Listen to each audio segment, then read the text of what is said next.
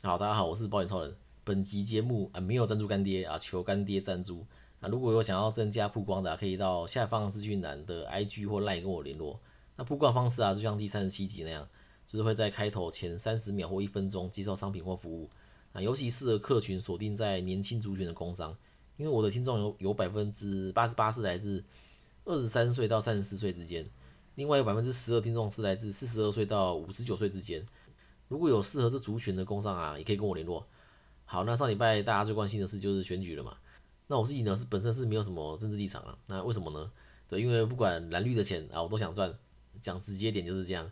那我听有些业务说他做保险是为了帮助人，我心里想说，我我听你的后兰，对，帮助人的方式百百种嘛，为什么你选择用这个做保险这种方式？对，这样讲白了就是呃想赚钱，但是又不敢说。那我选择趴开这个平台啊，有一部分原因是。呃，制作声音的门槛比影片的 YouTube 容易。那另一个原因是 p a d c a s 这个平台目前是可以畅所欲言的，是想讲什么都没关系。那甚至有人会直接在节目中骂脏话，所以我很直接讲说，我们做保险业务就是为了赚钱嘛，对？那不然呢？只是我能在赚到合理报酬的同时，也帮客户找到适合的商品，少走终身险的冤枉路。没有人的梦想做保险啊，但是做保险完成很多人的梦想，那包括我自己，所以还在努力中。好，那说到选举啊，我想到我以前有做过这个选举的工读生，对，是我刚退伍的时候，那个时候想说要找一个有趣的工作啦，因为当时我还不想全职投入一个工作，就觉得说这个都还没玩到，就这样开始工作好像有点对不起自己，所以刚退伍的时候就为了好玩找了很多有趣的工作，那其中一个就是选举的工读生，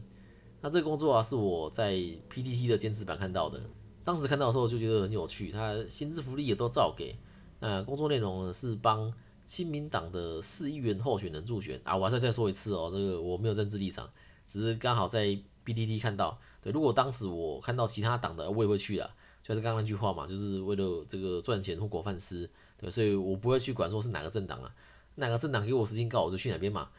那这个助选公读生的工作内容呢，也跟我预期一样是有趣的，只跟着候选人扫街或是到各大传统市场拜票这些事都做过。那当时也会跟着热车车。然后趁大家出来倒垃圾的时候去发传单，哎，你没听错，是发传单哦，不是发卫生纸啊，也不是发口罩。对，当时没有疫情，所以呃不流行发口罩。那当时是流行发卫生纸，就是小包的随身包那种。那候选人也几乎都是发卫生纸了。但是亲民党预算呢，真的没有像两大党这么多，所以连发卫生纸的预算都没有，就只能发一张小小的宣传 DM。那我记得在追热色色的时候啊，就发给一个妈，然后那个妈还跟我说：“啊，人都不卫生做，啊你本这边创啥？”就是很不满意，我们没有给他卫生纸，你知道？但是我也只能是笑笑跟他说谢谢了。那最好玩的是啊，是我觉得是在传统市场拜票的时候，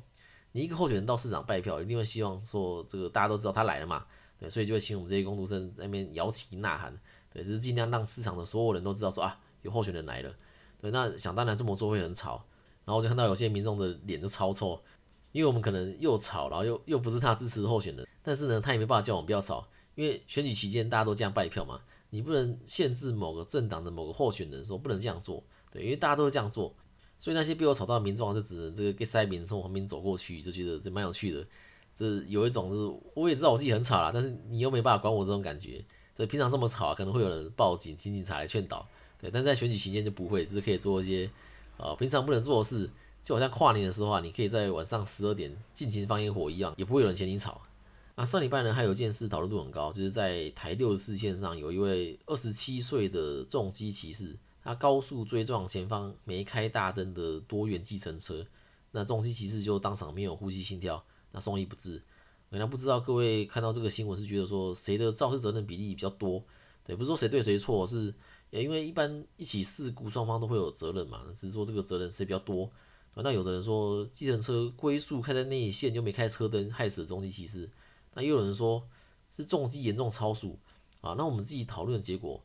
呃，普遍会认为是重机其实是主因，那计程车呢是次因。有人用行车记录器的画面啊去回推重机骑士的车速，可能在一百七到一百八之间。那回推的方式很简单，地上的车道分隔线啊长度跟间距是一样的，所以可以当做距离的标准。根据道路交通标志标线号志设置规则，我们可以知道车道分隔线是这个白色虚线嘛。那一条虚线的长度是四公尺，那每条虚线间隔是六公尺，那加起来就十公尺嘛。OK，那现在距离的比例持有了，那剩下就只要看重机骑士花了几秒时间去通过这十公尺，那我们就可以回推说，呃，当时的重机的车速，那网友们算算出来的速度就差不多是在呃一百七到一百八之间，啊，明显有严重超速了。在讨论肇事责任的时候啊，会看前车，那以这次事故来讲，就是看这台计程车啊，它有没有可预见性，或者说有没有可回避性，就是看前车有没有可能有看到后车，或者说诶有没有可能回避。那在重机骑士车速这么快的情况底下，前车基本上还没发现他就被撞了，对，更不要说有回避的可能。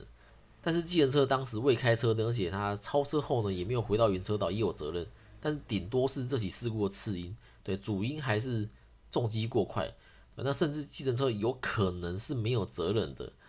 计程车当然是有过失，但是计程车的过失与事故之间啊，需要具备相当因果关系才会成立。对，虽然有违规，但如果与事故间啊不具备相当因果关系的话，责任就不会成立。那既然责任不成立，那就不会有责任。所以结论就是这计程车蛮衰的，对，是希望他有加保律师费用补偿，就，因为他会被告。那如果车险有附加律师费用的话，那请律师的委任费就可以请保险公司负担，对，因为律师费用补偿其实也不贵啊，这件大家都附加了。因为有的时候就这么衰嘛，这不是你的责任，就也是会被告。像之前台八十八线也发生过啊，前方货车上有一块重达四点九公斤的铁片掉落，啊，结果多台车经过后呢，被其中一台车压到，好，那压到之后呢？啊！铁片竟然飞到对向车道，直接穿过挡风玻璃，砸死一个女老师。后来掉落铁片的货车司机也以过失致死罪移送屏东地检署侦办。但有没有很衰？当然掉落铁片是司机的责任，但是谁知道说会被其他车子压到，然后压到之后还飞到对向车道把人砸死？对，如果只是说害其他车子爆胎顶都赔钱嘛？对，现在砸死人直接变刑事案件。像这样的事故啊，如果有附加律师费用补偿的话，我们就可以找律师帮忙，会好很多。好，那回到主题，我们来讲剖腹产用到的除疤凝胶保险赔不赔？然后很多人直觉说除疤凝胶跟这个美容有关，所以不赔。啊，我会把它做成主题，但就是会赔嘛，这样大家才会想听啊。但是不要听到有赔就很开心，就一次买了十条。对你真的买了十条的话，哦，那反而一条都不会赔你。啊，这个我等下要说明。如果你的医疗险有保到实支付的话，啊，除疤凝胶是会赔的。那除疤凝胶顾名思义就是可以这个淡化疤痕。那除疤凝胶也分很多种，那最常见的就是倍舒痕凝胶。倍舒痕是一家公司啊，他们的凝胶叫倍舒痕凝胶。那因为除疤效果很好，所以大家都称它叫除疤凝胶。一条不便宜哦，有分大小条，大条的一条十五克卖一千七百五十，那小条的一条七克卖八百一。那价格是我用 Google 查的，那约卖价格可能会不太一样。这个凝胶除了有淡化疤痕的效果以外啊，有些凝胶也有帮助伤口复原的效果，所以被认为说有其必要性。这几年除疤凝胶申诉到评议中心的案件啊，几乎是有赔的。但是不要听到有赔就高兴太早。我之前有遇过一个理赔案例，被保险人剖腹产后啊，他买了十条除疤凝胶，哎是十条不是四条，是七八九十的十，买了十条除八零胶。啊，各位后来再去看他理赔了几条给客户，答案是一条都没有。为什么？我们可以换个角度来看哦。今天要是你是保险公司的理赔，当你看到十条除八零胶的收据的时候，你会怎么想？首先我会觉得。客户这边希望我赔十条的金额给他嘛？对，但是有可能吗？不可能，对，因为十条太多了，已经超过合理的范围。跟那有人会说，他今天不能赔十条，你可以先赔两条啊。对，今天我是理赔的话，诶，我连两条都不会赔你，因为我今天我如果赔两条给你的话，你一定会来申诉我，因为你想要十条嘛。那今天我一条都不赔你的话，你还是会来申诉我。那既然如此，那我干脆就先不要赔，那等你打电话或业务联系还来跟我争执的时候，那我才要赔。啊，这个就是理赔看到你附上十条除疤凝胶的收据的时候，心里在想的是。那套在其他的自费材料跟其他理赔也是。那主要是跟大家讲说，呃，不要听到剖腹产会赔除八零胶就很兴奋的买了很多条，对，然后到时候不赔就麻烦了。那合理的数量大概是在两条以内啦，啊，三条以上要要争取，不然基本上你附上两条除八零胶的收据，大部分的保险公司是不会跟你争执。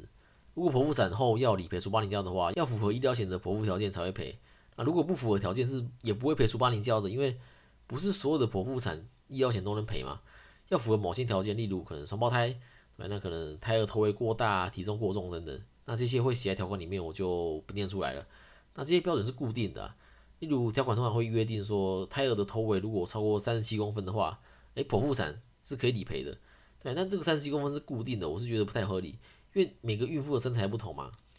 如果孕妇的身材本身就比较高大，那头围就算超过三十八公分，可能都还好。对，但是今天孕妇的身材如果是比较娇小的，可能头围超过三十六公分，自然产就很危险了。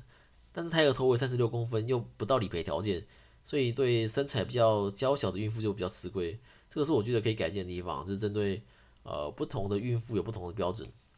正确的用保险将风险转移给保险公司，能起到安定社会的作用。只是我个人的力量有限啊。如果觉得今天这集对你有帮助的话呢，可以把我的频道或这期节目传给你的朋友啊，让你的朋友也能找到适合自己的保险。那记得按下关注，还有五星加评论。那有问题的话可以留言讨论。资产传承、医疗险规划或是其他保险问题，也可以到 IG 跟我联络。那我们就下次见啦，拜拜。